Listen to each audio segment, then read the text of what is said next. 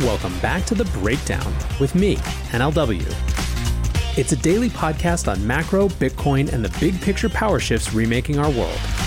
The Breakdown is sponsored by Crypto.com, Nexo.io, and Allnodes, and produced and distributed by Coindesk. What's going on, guys? It is Friday, December 4th, and today we are talking about whether there will be a Santa Claus rally for the stock market. First up, however, let's do the brief. First up on the brief today, the new payrolls report for November is out, and once again, we have undermet expectations. Bloomberg's piece says U.S. hiring rebound markedly slows amid surge in virus cases. So non-farm payrolls increased by about 245,000 this month. Estimates had been for a gain of 460,000. The unemployment rate dipped 0.2% to 6.7%, and we saw, most disturbingly, a significant decline of Americans actually participating in the labor force. So basically, this is just a group of people who have now taken themselves out of the job search altogether. So how are markets responding? Well, interestingly, the Treasury yield is up. That means less demand for Treasuries. That usually means a sense that things are getting better, but it's complicated. Guy LaBase, who is Janie's chief fixed income strategist, says, non-farm payrolls this morning, we've got a classic problem. A strong report is a sign of stable economic growth despite headwinds. A weak report could be the catalyst needed for compromise over stimulus. It's the muddy middle that gets complicated. He then followed up once the report was out. Post-non-farm payroll curve steepening is a clear bet on fiscal deal moving closer. In other words, he's saying that the Treasury yield curve going up is a signal that people think that this means that stimulus is on the way. This was echoed by Jeffrey Rosenberg, a senior portfolio manager at BlackRock, who said the market reaction is really looking through this to the policy response. So then how are stimulus talks going? Well, the Wall Street Journal headline reads, coronavirus stimulus talks moving in the right direction. That statement, the entire article, and everything that they've said about it, plus $4 or so, will buy you a tall gingerbread latte. In other words, who knows if it's actually getting closer. Second on the brief today, Spotify is looking for a new crypto and payments director. According to a new announcement, Spotify is looking for an associate director to join its payment strategy and innovation team. This job will do things like access the payments landscape, but also, quote, lead its day-to-day engagement with the Libra Association, which is now obviously the DM Association. Spotify is one of the 27 members of that DM Association. And why it's interesting to me is that, frankly, it's kind of hard to remember sometimes that DM is still a live project. It has just been so continuously hammered with so much turnover, so much change in what it's expected to be. It's fallen so far from the grand ambition that Facebook had when they announced it, that again, it's hard to remember in some ways or take it as anything other than sort of the shell of what might have been.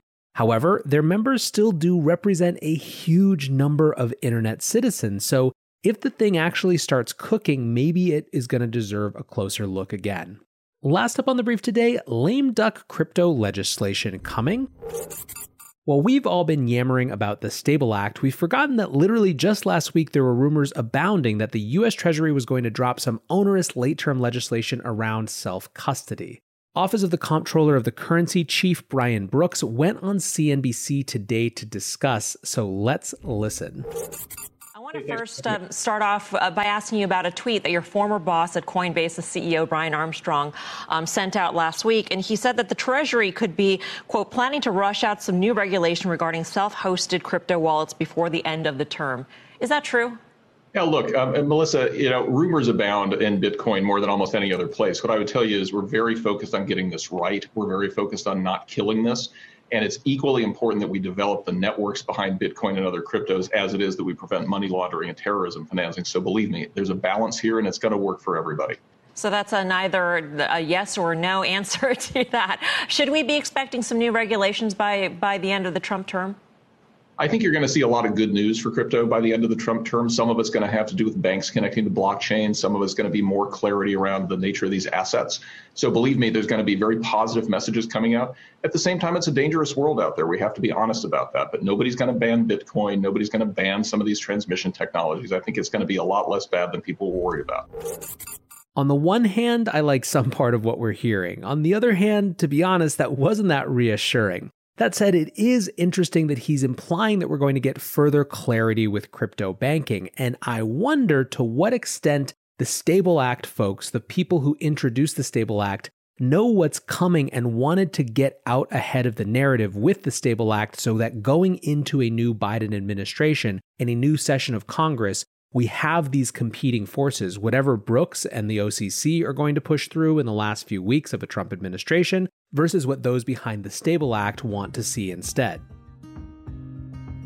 This episode is brought to you by Crypto.com, the crypto super app that lets you buy, earn, and spend crypto all in one place and earn up to 8.5% per year on your Bitcoin. Download the Crypto.com app now to see the interest rates you could be earning on BTC and more than 20 other coins. Once in the app, you can apply for the Crypto.com metal card, which pays you up to 8% cash back instantly on all purchases. Reserve yours in the Crypto.com app today. Looking for the best way to stay on top of your investment game? Nexo.io has you covered in 3 easy steps with their high-yield savings account for digital assets. Step 1, create an account at Nexo.io. Step 2, transfer assets to your secure Nexo wallet with no minimum or maximum limits on funds deposited. Step 3, sit back, relax, and earn up to 10% compounding interest paid out daily on your crypto and fiat. Your passive income made simple. Get started at Nexo.io. Hey guys, this week we've got a special product launch sponsor. Looking for the best way to stake Ethereum 2.0 safely and affordably? Go to Allnodes.com, the #1 enterprise-grade hosting and staking platform. Type in promo code Coindesk3 and enjoy 3 months of free hosting for your validator nodes. The platform is easy to use, comes with instant node monitoring, and multi-level protection for your validator keys. 5 minutes is all it takes to get started staking on allnodes.com, the platform preferred by people who make a difference. So visit allnodes.com and use the promo code Coindesk3 to get started for free today.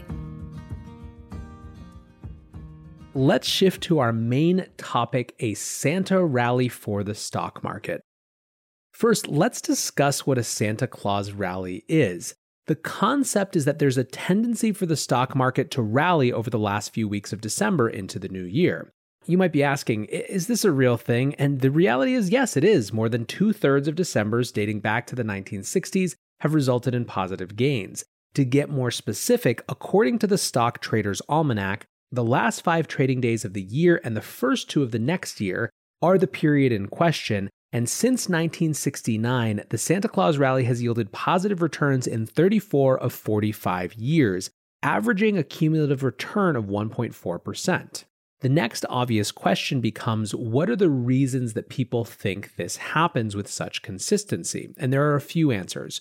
The first is increased holiday shopping, right? Check that cash register, it's good for business. The second is optimism fueled by that same holiday spirit. People are feeling good, the end of the year is coming, a new year is beginning. Optimism tends to abound in those times. We have an entire canon of literature and movies and culture that tell us that story over and over again every year. A third is Wall Street bonuses, and I love how many different narratives Wall Street bonuses impact. I mean, I remember how many times we've talked about Wall Street bonuses in the context of Bitcoin as well. Lastly, there's a sense that institutional investors settle their books, go on vacation, and chill, letting retail frolic in this last period. And of course, retail is historically more bullish, more excited, more willing to spend on these stocks. Oh, and I guess there is actually one more as well, which is the anticipation of a January effect. And at this point, you may just think we're naming BS, and you wouldn't be wrong, but the January effect is a rally that follows a theoretical December sell-off, when investors who are tax loss harvesting to offset realized capital gains prompts a sell-off. From 1928 to 2008, the S&P 500 rose 56 out of 91 times in January, which is 62%. So what is this year likely to be like? Well, there are 2 big reasons that people think we could still see some sort of positive December action. The first is the vaccine rollout. Although Pfizer has had to slash its targeted vaccine rollout in half after finding raw materials in early production did not meet its standards, there's still a lot of optimism about vaccines actually coming to market. The second is stimulus. We mentioned the status of stimulus above, and while I was being snarky, it does seem like it's moving closer, and perhaps the missed numbers on the job report are part of a catalyst to finally get a deal done. However, a new Bloomberg piece points to 5 charts that suggest that we may not, in fact, be in store for a Santa rally this year. Let's go through those charts and find out why we might be all in for lumps of coal in our stock market stockings this year. The first chart Bloomberg points to is the Bollinger Band, and a Bollinger Band are a type of price envelope that defines upper and lower price range levels. Bollinger Bands use 2 parameters, period and standard deviation, with the default value being 20 for period and 2 for standard deviation. Basically, this is how this indicator works, and this is from Fidelity.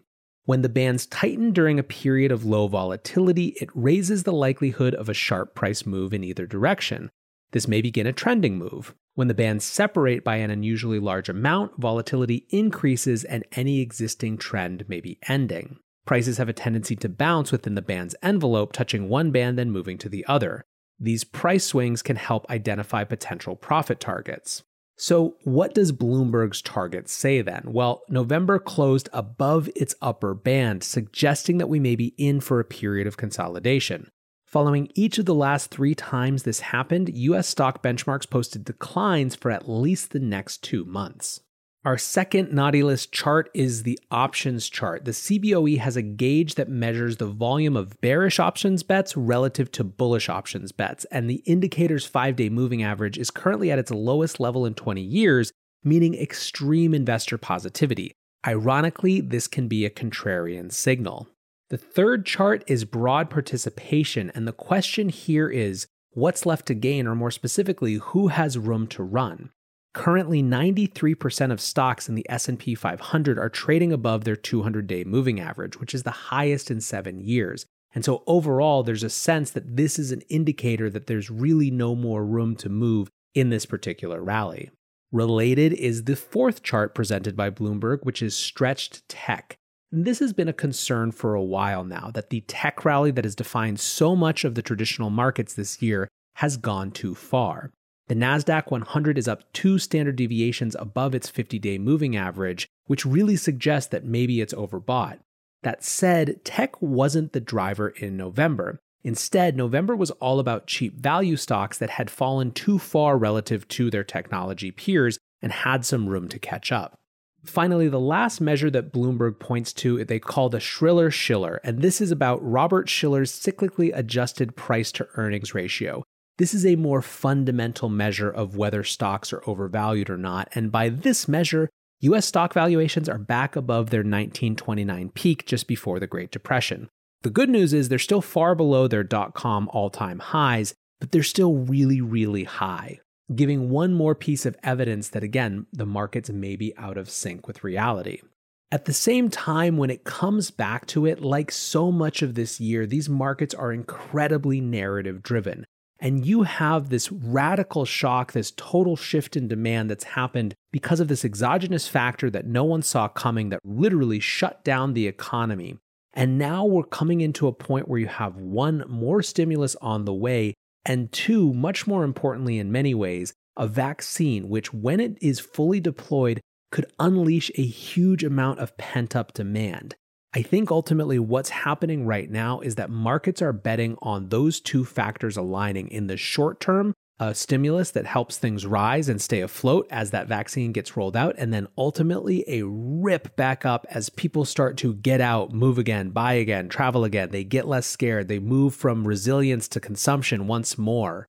So whether the market is right or wrong about that, whether we'll see an actual December rip, I don't know. But I thought this would be a fun way to explore what's going on in the side of the market that we don't spend as much time on here on the breakdown, but still I think really matters. So I hope you had fun with this one today. I hope you're headed to a great weekend. Until tomorrow, guys, be safe and take care of each other. Peace.